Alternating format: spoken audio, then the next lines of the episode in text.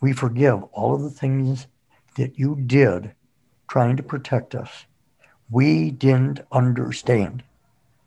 And I gave him a hug, and he gave me a hug, and we actually puddled up. There were tears. Mm-hmm. Oh my God. Welcome to the Stigma Free Vet Zone podcast. Our mission is to help veterans and their family members make the transition from the military to civilian life and culture. As best we can, we avoid stigmatizing names and terms. We feature conversations with those who have encountered unexpected reactions in their journey, including such things as nightmares, rage, and isolation. Veterans and family members in our segments share experiences that make them uniquely qualified to join the quest to identify, understand, and resolve these enormous life challenges. Stigma Free Vet Zone is brought to you by the Orban Foundation for Veterans. Learn more by visiting Orban Foundation at orbanfoundationforveterans.org. Please consider donating at orbanfoundationforveterans.org forward slash donate the Stigma Free Vet Zone podcast. Thank you for choosing to make this journey with us. Here is today's segment.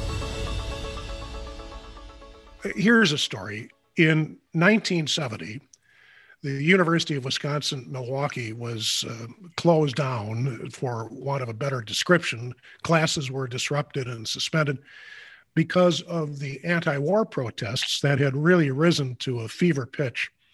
And uh, interestingly, uh, a number of the people participating in the anti Vietnam War protests at that campus at that time were Vietnam veterans, of all things. In mm-hmm. fact, they had begun to uh, form a group referred to as the Vietnam Veterans Against the War. And uh, they conducted various activities. One of them, and this is uh, the kind of the heart of the story, one of them was they planted a tree in honor of all the people of, of Vietnam whether they be combatants or civilians or whatever. But they kept the location of this tree and its significance uh, secret as well as they could because they didn't want it torn out by any hawkish factions that were still in favor of the war.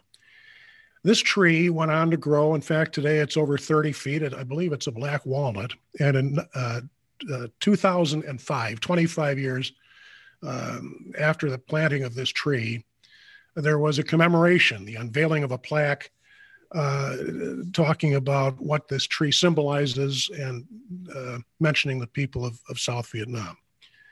Well, that is by way of introduction today of the individual who joins us, Jon Christensen, who was on campus in 1970. He was at the unveiling of that plaque in 2005. And uh, I can't wait to hear your story, Jon. It's a pleasure to have you with us. Thanks for joining us. Oh, Bob, it's an honor. And uh, what a beautiful place to start. It's um, a long um, time ago, isn't it? It's yesterday. it was 1970. Um, and there was a picture in one of the underground newspapers of somebody um, putting a sign in the windows of the uh, student union late at night. And that was me. it was just so talk about going from Vietnam to uh, another space. And we do have a picture of the uh, the tree. It wasn't a black walnut. It was really I don't remember. I can't remember stuff, you know. So, but it was a it was a very special tree, and you're exactly right. Uh, we didn't want, didn't want it defaced. We didn't want it torn up, and we did not ask permission of the university. We just planted the damn tree. Yeah. What are you going to do about it? Send me to Vietnam? Mm-hmm. And then a bunch of years later, my son was on campus and I showed him uh, the tree and my wife. And uh, he was thinking of enrolling. And he said, Dad, when I get on campus, I'm going to make sure that people know about this. And then we should do a commemoration, which just, and that just lit a spark. Um, it did. So I identified some of the people in the picture and a few others and got together we invited uh, people on Channel 12 in Milwaukee. Rebecca Kleefisch then was a she went on to be on or whatever vice lieutenant governor. Yeah, in government. But um, I did an interview with her, and we saw the tree, and she said, "Jon, Channel 12 will be there for you and not just a 30 second soundbite. Okay. Hmm. Then I went to uh, the chancellor's office and I said, I'd like to have permission to do this. And he said, Jon, anything you guys want to do, anything, we will pay for it. Hmm. All right. So basically, the only thing was buying a, store, a stone to commemorate it. But he referred me to the dean of the School of Architecture and said, you know, to the dean, you will help these veterans um, do this. We're going to come back to um, uh, those years at UWM because they really played such a pivotal role, I think, in your development and, and your future career. But let's just back up a little bit. You were raised in Racine, Wisconsin, community south of Milwaukee, and uh, initially attended a, a college uh, well away from Wisconsin. Is that right? Oh, you're getting me into all these stories. Um, I didn't take high school too seriously, and luckily I was smart enough and I was hanging around some very smart people. So I ended up with B's and C's, but um, A's were really pretty elusive. I didn't worry about it. I also assumed I was going to go to college, but didn't do a whole lot to raise any kind of money. And my family is a one earner family. Um, so all of a sudden I graduated. My friends ended up going to uh, Madison and schools like that. And my dad, who went to Dana College, it's a Lutheran liberal arts college in Blair, Nebraska, right on Blair, Nebraska. Blair, Nebraska. He said he went to college there and he would be willing to pay for the first two years. I said, great. So I go out to Blair, Nebraska, which is a farm farmers community. Nothing against farmers, but it was a suitcase community. So on the weekend, they'd all go home and I'd be stuck on campus.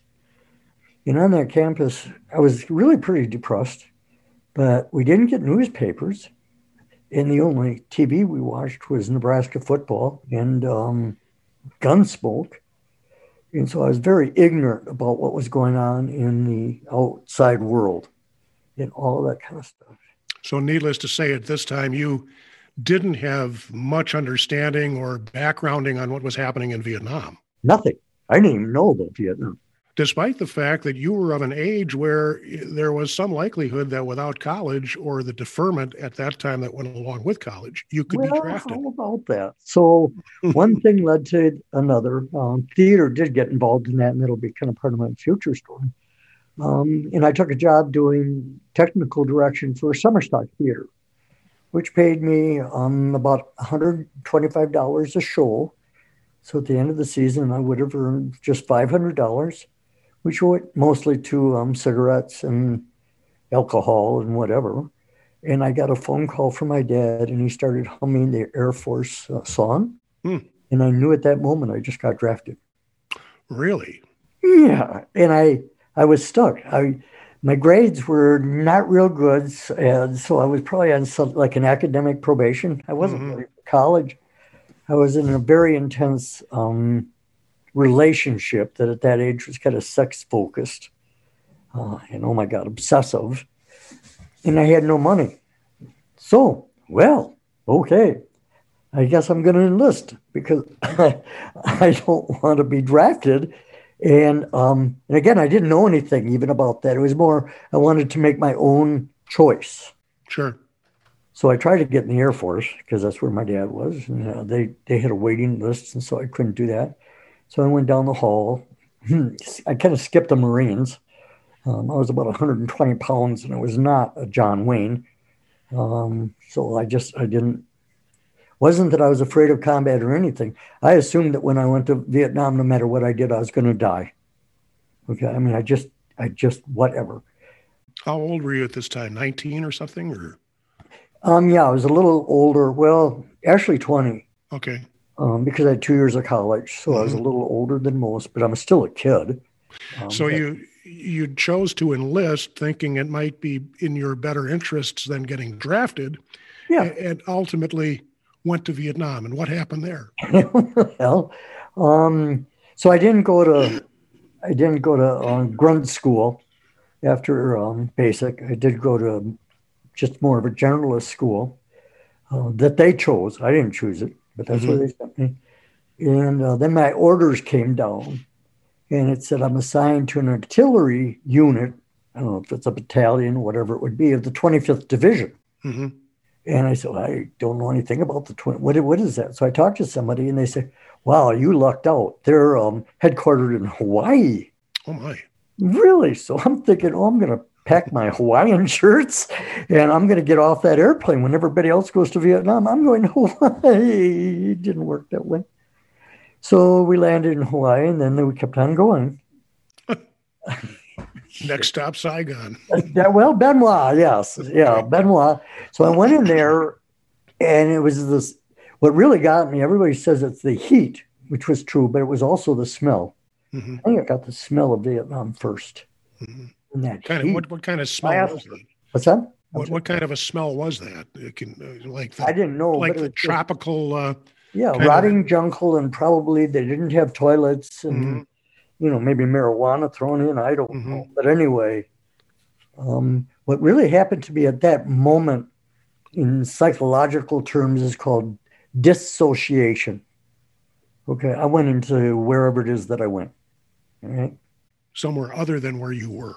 Yeah, well, yeah, emotionally, psychologically, mm-hmm. um, I became, I just lockstep. I did whatever it was I was supposed to do. Sure. And and in my mind, whatever it was, I was going to be the best.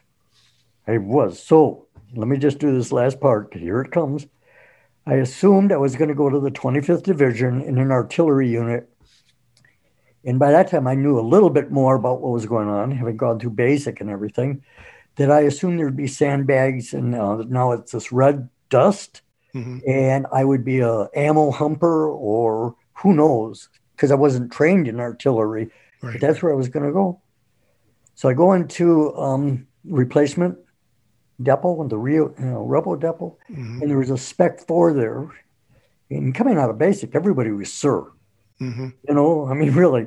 So this Spec 4, who I assumed um, was speaking with the words of God, said, um, Christensen, um, I've got a choice here. You had two years of college, and there's a unit that uh, is looking for somebody enlisted to join them, uh, and it's a logistical unit, whatever that was. And you can either go there or you can go to the 25th Division. What would you like to do? Hmm. Oh, yeah, right. God just asked me to make a choice. And I really couldn't make a choice.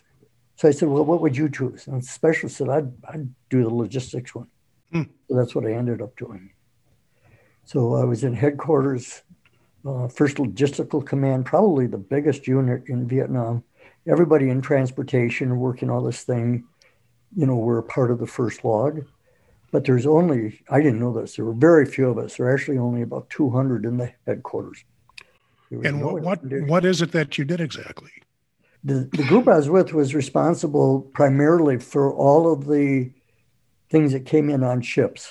Oh man, you were yeah, at the head. Of, so you were at the head of thousands of tons a day that came into um, Saigon or just outside of Saigon, and you were at the head of the pipeline. yes, we were the yeah we were the transfer point of everything that came into the country part of my learning was there was a black market. Uh, and these things would come on on trucks with connexes on them. Mm-hmm. And some Vietnamese would pull up to that, and we were guests of the country. Mm-hmm. So if they, if a Vietnamese person wanted to take something, it was a real political thing. So they would load up or back up to a semi, and they'd drive off, and it became property of the black market or the Viet Cong. And part of our job is really to do what we could to stop that and interfere with that. So I spent some time in the field, mostly in places that were maybe on a battalion level. Um, so the grunts, of course, thought they were completely safe. You know, oh my God. Um, and I was uh, kind of scared out of my wits. You know, and things would happen. The war would happen. Didn't happen to me directly, um, but I went back then to the office, if it were, it was a Quonset hut, knowing something that my peers didn't know. They knew they were safe. They could go to Saigon, they could go downtown, they could go and drink. Um, and but I realized that we were surrounded by people who wanted to kill us. Okay, I mean, I knew that, And that even even as a 20 year old, did that have an impact on you? Did it change your outlook? What, what was the effect of that? I had to survive. And I learned, along with people out in the field, that you cannot survive in fear. You know, so you got to do what you got to do. And so, but remember, I dissociated. So it, it did have an impact on me, but only in terms of survival. Um, but I didn't internalize it. The other thing, let me ask you this: you're you're seeing uh, eyewitness, eyewitnessing this massive amount of material that is moving into Vietnam. Did that give you, uh, again, as a young person, some notion of the scope, the size, the breadth, the width of the Vietnam War and uh, its its undertaking? Well, by that time I was 21. I was a grown up. Oh. um, I celebrated 20, my 21st birthday in basic training, and I had um, a fever of about 102 when I qualified, which is also important to me. I was second highest in my platoon with this fever. Anyway, um, so now I'm 21. I'm going. We primarily went to the Saigon um, port, you know, and yeah, that was huge. That was massive.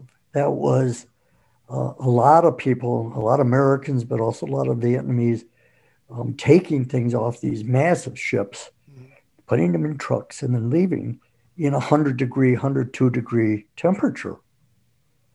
So I'm sweating. I'm watching this, but you know, it, there's no sense of history with any of this. Mm-hmm. Okay. It was just something I was doing, but I didn't know about the war part. Mm-hmm. Okay. I could hear bombs. I could watch um, flares going up at night and stuff. But even where I was stationed was right next to the airport, uh, Tan Son Nhut, in Little Quonset sitting right out there. So by and large, the war, other than the sounds, didn't touch me. We lived in a French Foreign Legion compound. Um, so it was a villa. It was just weird. It was just such a, what would be the word? Kind of a psychotic mm-hmm. um, split. You know, this was happening over here and this was happening over here. I was learning to smoke marijuana, uh, which we did pretty openly, actually. And nobody cared. And I was a top soldier. I mean, I was strack. I was working on general staff. So I could work a lot of times stoned. I'd do my job stoned. Uh, at night be stoned. Um, and I did my job. That's why I liked that marijuana better than alcohol there's no way I could have done, you know, my job with that. So I just lived my life. I walked to work in the economy. Um, planes were taking off. All the stuff was going on. Tanks that occasionally would come down the road. And I go, oh shit, man, that could be me. Mm-hmm. Man, they looked rugged. They looked rugged but proud. Mm-hmm. You know, they were they were really kick ass, and I what, wasn't what do you think from the experience of actually being in Vietnam stands out the most still today with you? I measure my life uh, in very specific terms of before Vietnam and after Vietnam. I've had three oper- uh, open heart sur- surgeries. Um, I've got a son. I went through a difficult marriage. I got a wonderful marriage. But actually, it wasn't until this woman that I can say, before Vietnam and after Vietnam.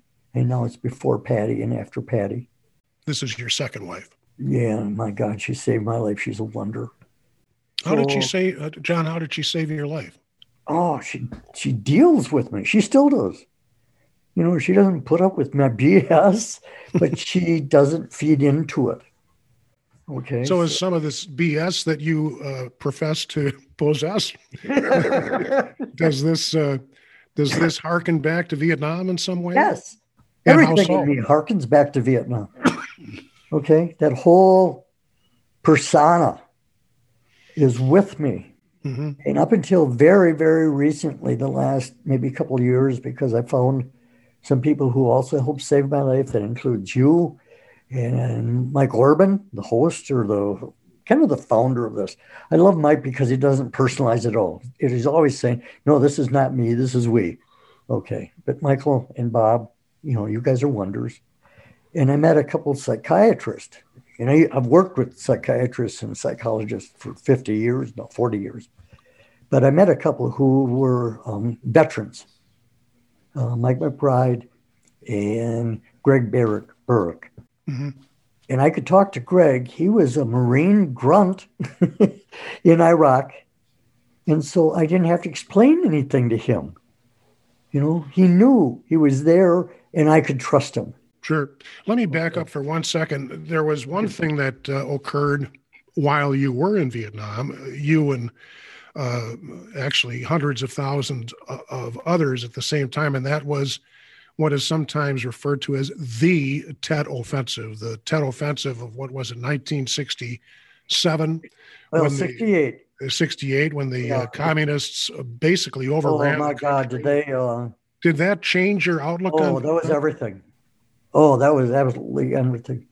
Uh, that happened. It was during the Tet um, celebrations with firecrackers and all that stuff. This is the and Chinese New Year celebration. In basically, February. yeah. Well, in the southeastern, I guess anybody that was into that. By that time, we moved out of um, Tan Son Nhut and into Long Binh, which became a very huge complex. But when mm-hmm. we moved in, we were one of the first units. Um, so I was out doing perimeter guard, and we were not paying much attention to that really. It was a big thing. We, we were guarded by the fourth division. I think the first, you know, we were protected. So we did have bunkers, but there were no tops to them per se. They were just right. sandbags. Um, thinking of this now, after so long, we didn't actually have a radio of any kind in my bunker. Maybe somewhere else on the line. I don't mm-hmm. know. I I have no idea if there were any machine guns along the line. And honest to God, I've been really thinking of this recently. I don't even know if I had ammunition. Mm-hmm. You know, at least I, I must have because I fired my weapon. But it was a thing where we were not allowed to put, um, as far as I know, we are not allowed to put the clip in or jacket in. Right. Um, so we had it. We must have had it. It just simply wasn't fully loaded. It, no, well, right. you know, we were supposed to be safe. Yeah. In the rear for crying out, was a rump. Mm-hmm. You know, wasn't supposed to be in the damn war. Right. But they blew the ammo dump uh, where I was, and and we were taking incoming. So there were people in the wire, and there were a lot of um, bloop bloop uh, mortars mm-hmm. coming in, and one did land kind of in front of us, and I was pretty hunkered down actually at that point. Um, but it came close enough that I wasn't wounded. Um, but it kind of blew off my helmet and threw me back. Um, yeah, and that changed it. So that was, really an oh my god or an oh shit thing. We were supposed to be safe, and then the more I knew about this and found out. I mean, I know we ended up winning it, but we didn't. By that time, it was too late to do this stuff. Um, and in fact, we'd, we'd fought the war totally wrong, from my understanding. Special forces, small units, that kind of thing. But no, we went marching along. I think you were part of that. Mike mm-hmm. was marching along, bang, bang, tinkle, tinkle, tinkle. My guess is people probably were smoking cigarettes out there, right? Well, that smell, if you don't smoke, was forever. Right? We're talking armed forces radio, mm-hmm. You know, and so the Vietnamese knew exactly where you were and came and fought you anytime that they chose to do it. Oh let's uh, let's yeah, fast forward a little bit here to yeah, uh, please do, please do. Uh, you come back to Milwaukee and start attending the University of Wisconsin Milwaukee, as we mentioned at the very head of the show here today, and uh, that I think from the little bit that I know was a, a, very unique turning point for you. Was it not just describe for us how it is that you would ultimately become involved with the counseling or mm-hmm. the interaction with others your age, with kind of an emphasis on reaching out and making a connection to Vietnam veterans uh, at okay. uh, at UWM? It was UWM, but I, I and I don't want to try to control this. I really like that you're kind of helping me through all of this. But after Vietnam, I was sent to West Point to work with the troops. And I saw a psychologist um, because I was, I just knew I was wrong. Um, And that was a whole wonderful, terrible kind of thing, but more wonderful than terrible. But that's really what got me into the beginning of he didn't know what the hell was going on. He was a captain, he was a trained psychologist working at West Point. He didn't have a freaking clue. What was it that bothered you? Oh my God, the whole thing. But when I went in, I was a happy go lucky. You know, I got decent grades. I had a lot of friends. I was, you know, I mean, really, I was a, I was a good kid. I listened to Peter, Paul, and Mary. I listened to the Kingston Trio. I played folk music, you know, kumbaya was everything. Now all of a sudden, and living in New York and West Point, I had an apartment on the Lower East Side. So my indoctrination was the Fillmore East, which was the home of rock and roll on, on the East Coast. Fillmore West was the other one. So I listened to Janis Joplin. I listened to Gracie Slick. Listened to um, that guy with the Doors, Morrison, Santana. So many people I don't even remember, but we would go in and just automatically, this is where we would go. We'd get stoned, we dropped acid, whatever. We would walk in and there were a bunch of Milwaukee hip people, you know, doing the, doing the promenade, standing up and looking. And so that got me, God, talk about psychotic. But then I get back to Milwaukee and I and I I knew about drugs and rock and roll, but I didn't know about anti-war. Okay, I mean, I sort of kind of knew it was there, um, but at West Point, the only time I did that is with the 101st Division on the 4th of July, I had to go and stand with them and like make sure the demonstrators didn't come into the campus. yeah, whatever, you know, smoke some dope. Um, so when I let me just go back to the, uh, I want to just go back for, real quick to the person that you were seeing during those that West Point assignment what were you trying to put your finger on that bothered you so bad that you felt you needed to uh, drink and drug it away? Well, looking back, I was I was phenomenally depressed. Because of what depressed. because of what you had seen or been yeah, just, what I'd seen, what I'd lived, what I suppressed, mm-hmm. what I denied, just to survive. Okay. I know the picture of a rump is is pictured in such a yah ha ha ha, you know, sort of way, but that was not as at least for me and those who were living on the economy. Uh, it was not that easy. Driving convoys was, was scarier shit. Mm-hmm. You knew you were dead, is what it came down to.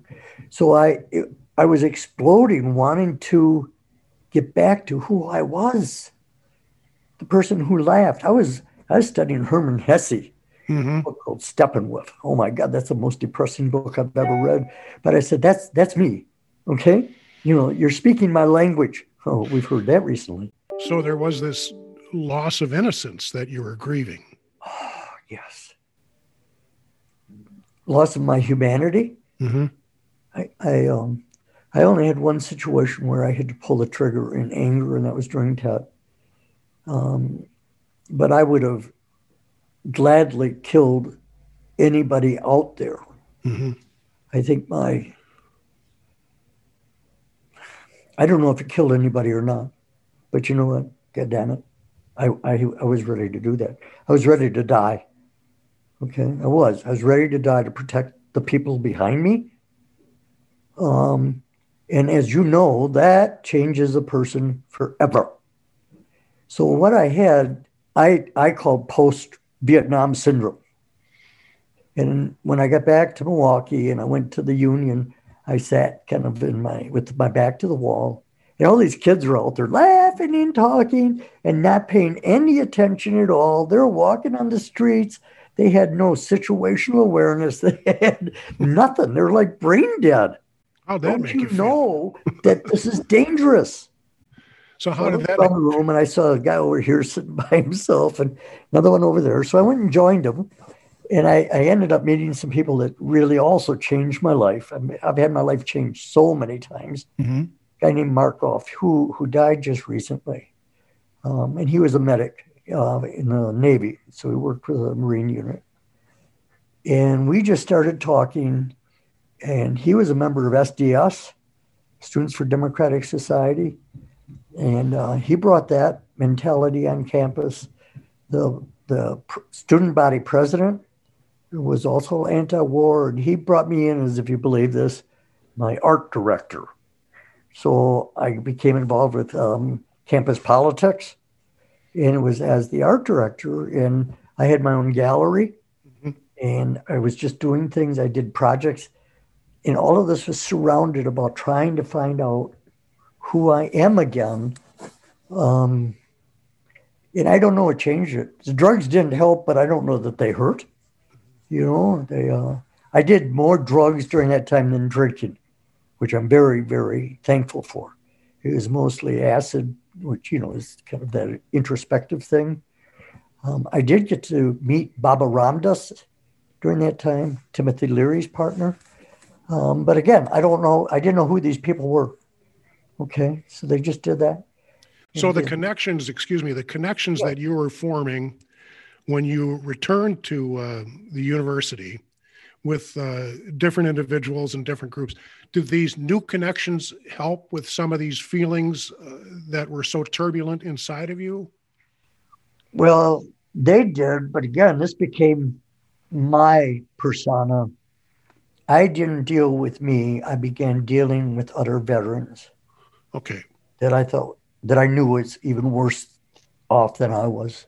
And what more were the angry, thing... more depressed? Yeah, more... that's what I was going to hold it.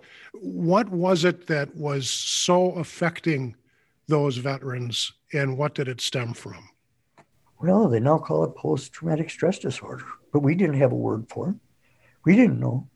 All we knew is they had that look, you know, the, that thousand-yard stare. Mm-hmm. They were totally vigilant. They protected their back. They were having nightmares. Yeah. So we didn't know what was going on to us. I went to the VA and I, I, I only really lasted once. It was a big room which sit on folding steel chairs while these people would walk around and laugh and smoking their cigarettes. And I saw a psychiatrist. And the only thing I remember, I think he was a psychiatrist, but the only thing I remember was him asking me, Yes, yes, but do you love your father or your mother better? Oh my. Well, yeah. Uh, what is that other word? Uh, oh, well, anyway, fuck.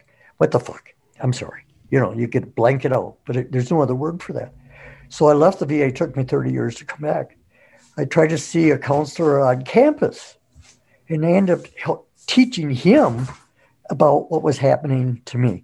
He he tried to shrink me but there's nothing to shrink.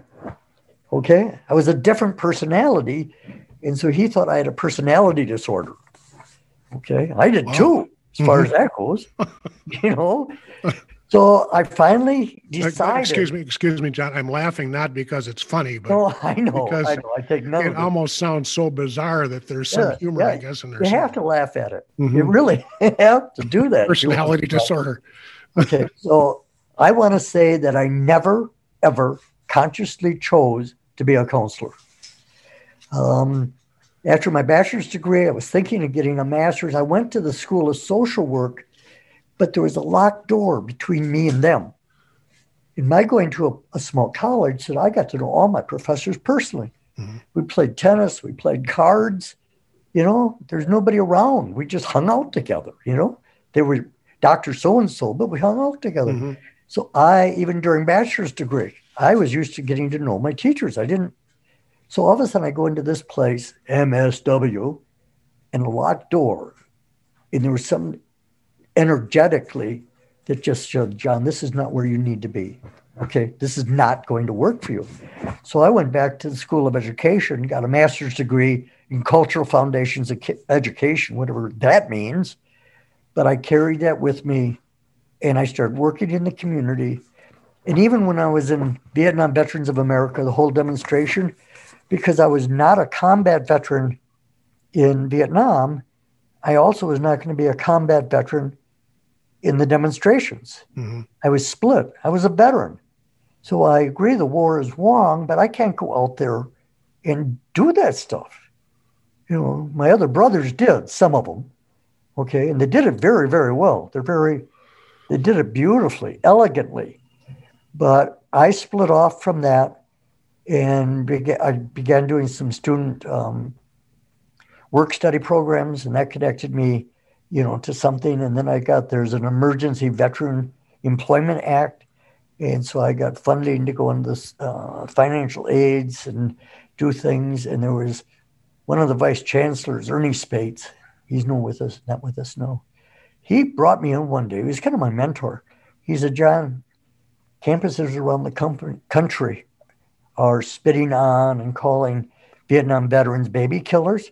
Jon, that's not going to happen on, on the UWM campus. That mm-hmm. is not going to happen. And you and some others are going to be a part of making sure that Vietnam veterans get into college or wherever they need to be. So I formed the first, well, I formed it. Ernie picked a lot of people to be with it uh, on, the, on the kind of committee with me, but there was no funding and there was no space. You know, so we did what we could in financial aids and admissions and counseling, you know, to be able to add some resources. Um, but we didn't do well. But now I am so proud that we planted that tree um, and that established our presence on that campus. And today they have a program called Maverick, whatever it stands for, but it's like Afghanistan and Iraq veterans. And, you know, Vietnam veterans are there as elders, and they have a place right off the student union. So, I mean, you exit right from the union and the cafeteria. Um, they've got funding, they've got paid staff, and it's, it's phenomenal. UWM um, is, I believe, has the largest number of veterans on campus uh, than anywhere else. I mean, I, that maybe is debatable. Okay, and I'm so proud that that I they didn't even know. Well, actually, they did know about me and about the others because they kept a history. I want to remind folks that uh, we are chatting with Jon Christensen. Jon uh, is a counselor and uh, and a Vietnam and Army veteran, and has spent many years working with veterans and uh, in later years working with um, people who have witnessed trauma of some degree. That is to say, perhaps a, a workplace shooting or um, other very traumatic events. Jon is among a team of individuals who then are assigned to uh, sit down and listen to individuals as they um, I assume, discuss grief and its aftermath, etc.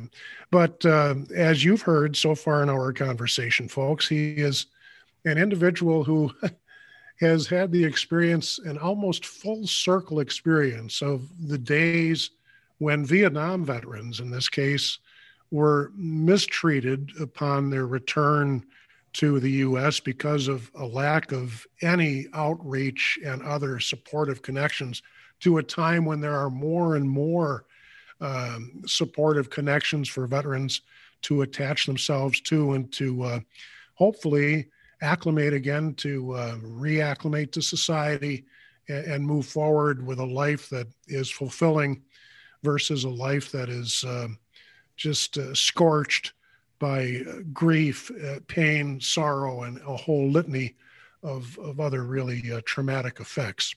So you represent that circle, Jon. I think that's just amazing. You're 75 years old. You've had a wonderful life, and in that uh, lifetime after Vietnam, have had this experience of being uh, really a unique participant and contributor to what has been a societal change in the way in which um, veterans and veterans issues are addressed. Bob, that's beautiful. Thank you. And um, Thank you for honoring the work that I do. But I'd like to really, really jump in the time that we have left. Sure. Uh, to what I've discovered. So it's a, it is a longer journey, but I've learned so much. Um, it's been actually, I counted as 50 years, and none of it has been really intentional. I've just had opportunities. Well, you mentioned um, to me one time that uh, so much good has come from so much not good. Tell me what that means. Yeah, well, what it really means to me is when I, Jon, my ego, made a decision, um, pretty well ended up not being good. Okay, I mean, it just it was terrible. Vietnam was terrible. Why didn't I go to Canada? Why didn't I do anything? But I didn't.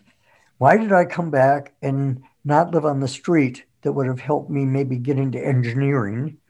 But I lived on Brady Street, was with the hippies. as you've as you've as you've described yeah. the Haight Ashbury of Milwaukee. Haight Ashbury of so you know I really want to leap through all of this, but it's the journey um, that to me is so important. And really, as I look back on it, it was um, I'll use the word God, um, and I don't at this point mean that in a religion. So I mean that as life energy, mm-hmm. and I have come to believe that we are not superior to other creatures, including plants or the water of the earth. That we are we are really connected to everything on the planet.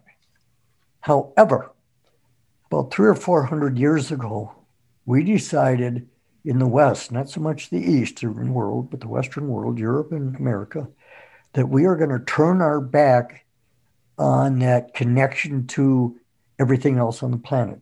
If we killed a deer, we thanked the deer for being there so that I could feed my family. But I great, gave great honor to that deer for being there. I respected the saber toothed tiger who may kill me unless I'm able to do something. You know, we were all connected. Then science came in, and now, especially, I've worked with the VA for the past several years, and they've gotten to what is called evidence based therapy. And I look at that. I do cognitive therapy. Of course, I do. I work with the person's brain and their insight and their problem solving. And that has helped me and so many others and doctors and everything do miracles. However, miracles were being done before we had them. They were called shamans or medicine men or medicine women. Um, and what I have discovered is in my healing or helping veterans heal and other people of trauma, which for me is just my mission. It's just what I do. Okay. Like firemen going to a fire, cops doing whatever. You know, it's just what I do. Um, I don't know what else to do. So I, it come to the understanding that I can not only work with basically what is the left side of the brain, logical, rational, see it, touch it. There is evidence for that. But my argument has always been with all the, I've got now two master's degrees that says um, if you see it, it's real. If you can measure it, it's real. Anything else is woo woo or it's religion. And we know religion is woo woo, you know, whatever, those who are not into that. You know, so we may believe the Christian religion is, is not woo woo, it's real. But if you happen to be a Buddhist, you think the same thing about um, whatever that guy's name, Buddha if you're a Muslim, you happen to be, it's, you know, wow, come on, folks, we're messed up. We're killing each other, we're hating each other, we have political defi- divides. Look at the last political thing we just went through. And you know what? We're talking about world survival, not the world. The world's doing just fine. Humanity is killing itself. We are killing each other.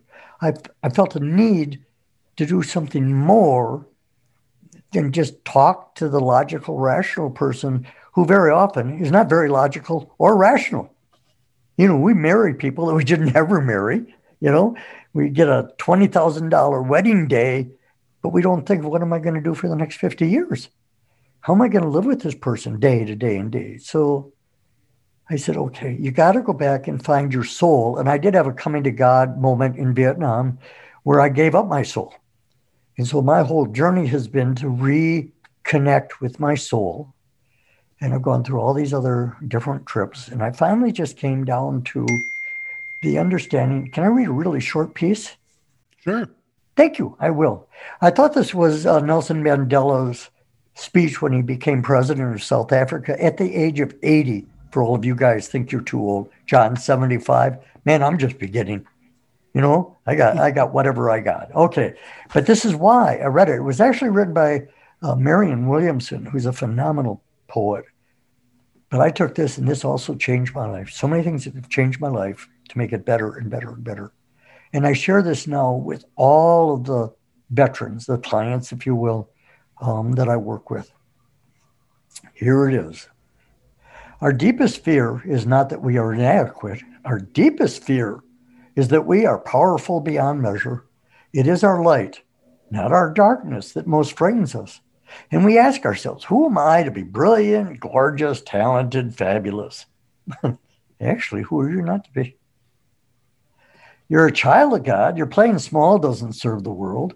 There's nothing enlightened about shrinking so that other people will not feel insecure. Oh, I don't want to hurt their feelings. Who am I to do this? You know what I mean? We are born manifest the glory of God that is within us. It is not in just some of us, it is in everyone. The people who are asleep. I'm a golfer, so you know it's in the bowlers. you know, it's in the, the Republicans, it's in the Democrats, it's in the people who are demonstrating for this whatever they're believing in today, violently.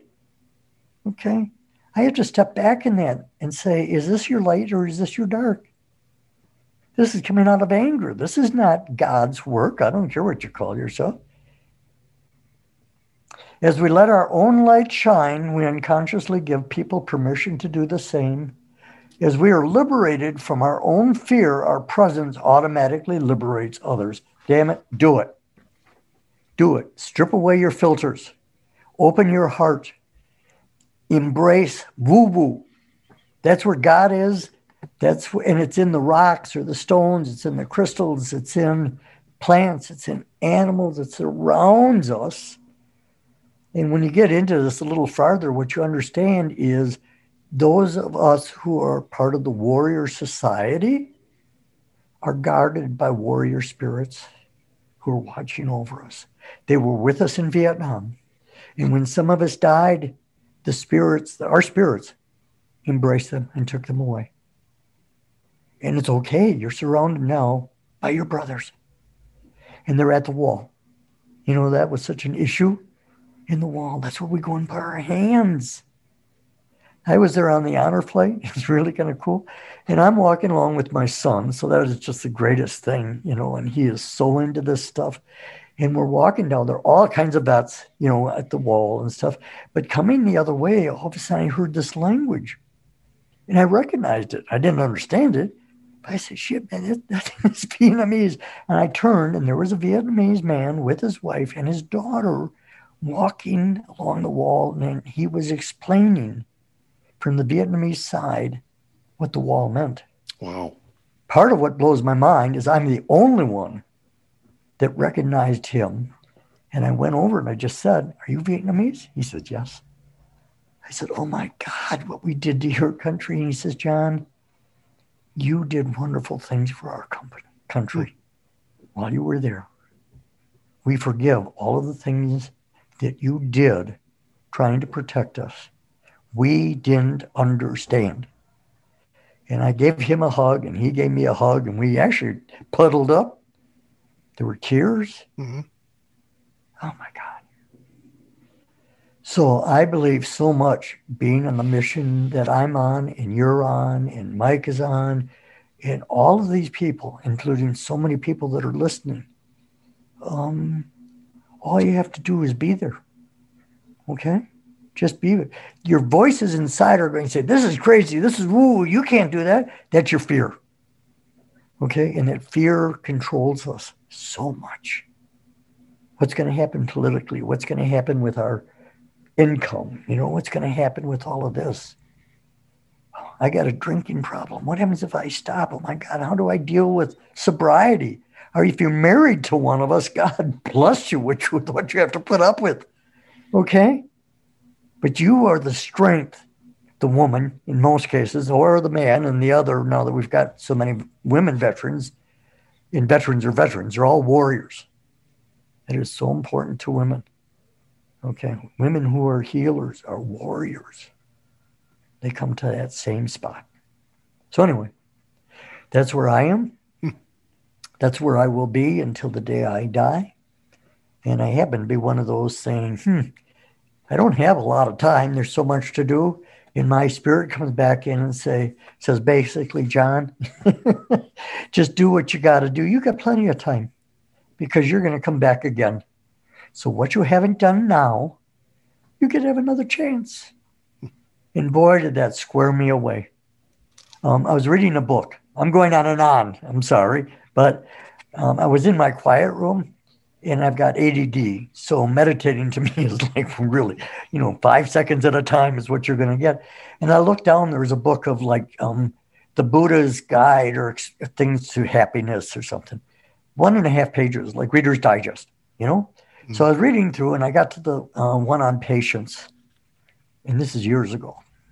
I said, you know, I think I ought to read this. And let's see, oh, it's 2, 2.30 in the morning. Well, I can read this and I can meditate a little bit and I can get back and I'll be asleep by 3. okay. So I read this, da da da da da. And I said, okay, okay, I've got it. I've got it. Wait a minute. I got to turn the page. And I turned the page, and the Dalai Lama says, patience is one of the hardest lessons for most of us. but you know what? You've got forever. Take your time. Okay. I'm going, oh my God. That changed my life.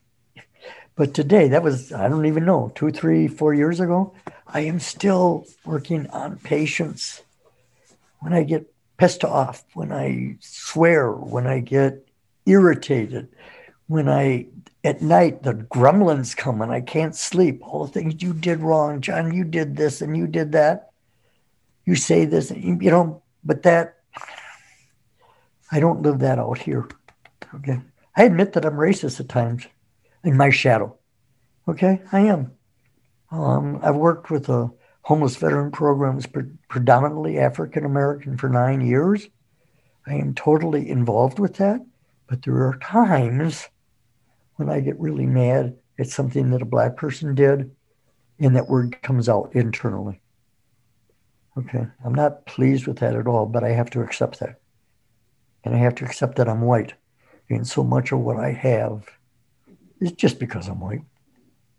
You know, it just just not a it just is. You know, so get over it. If people were it, it being black and our lived in neighborhoods like us with two parent families that they could have that had jobs that they could send their kids to college they would not be doing the things that they are doing, but they do not have that. So get over it. Okay?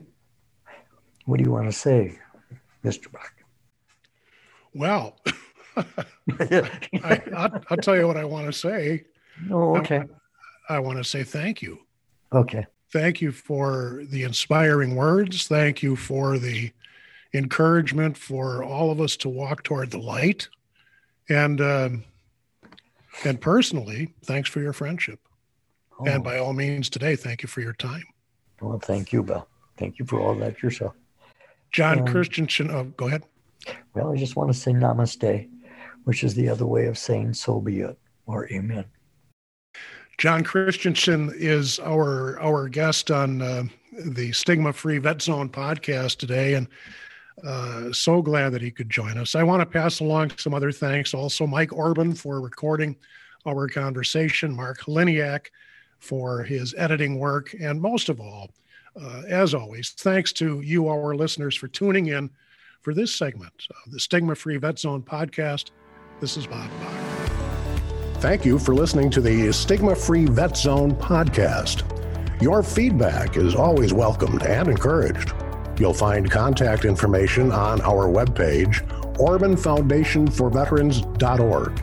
Donations help us continue to bring greater hope, understanding, resolution, and togetherness on issues of civilian readjustment for all military veterans and families. Please consider donating at OrbanFoundationForVeterans.org forward slash donate.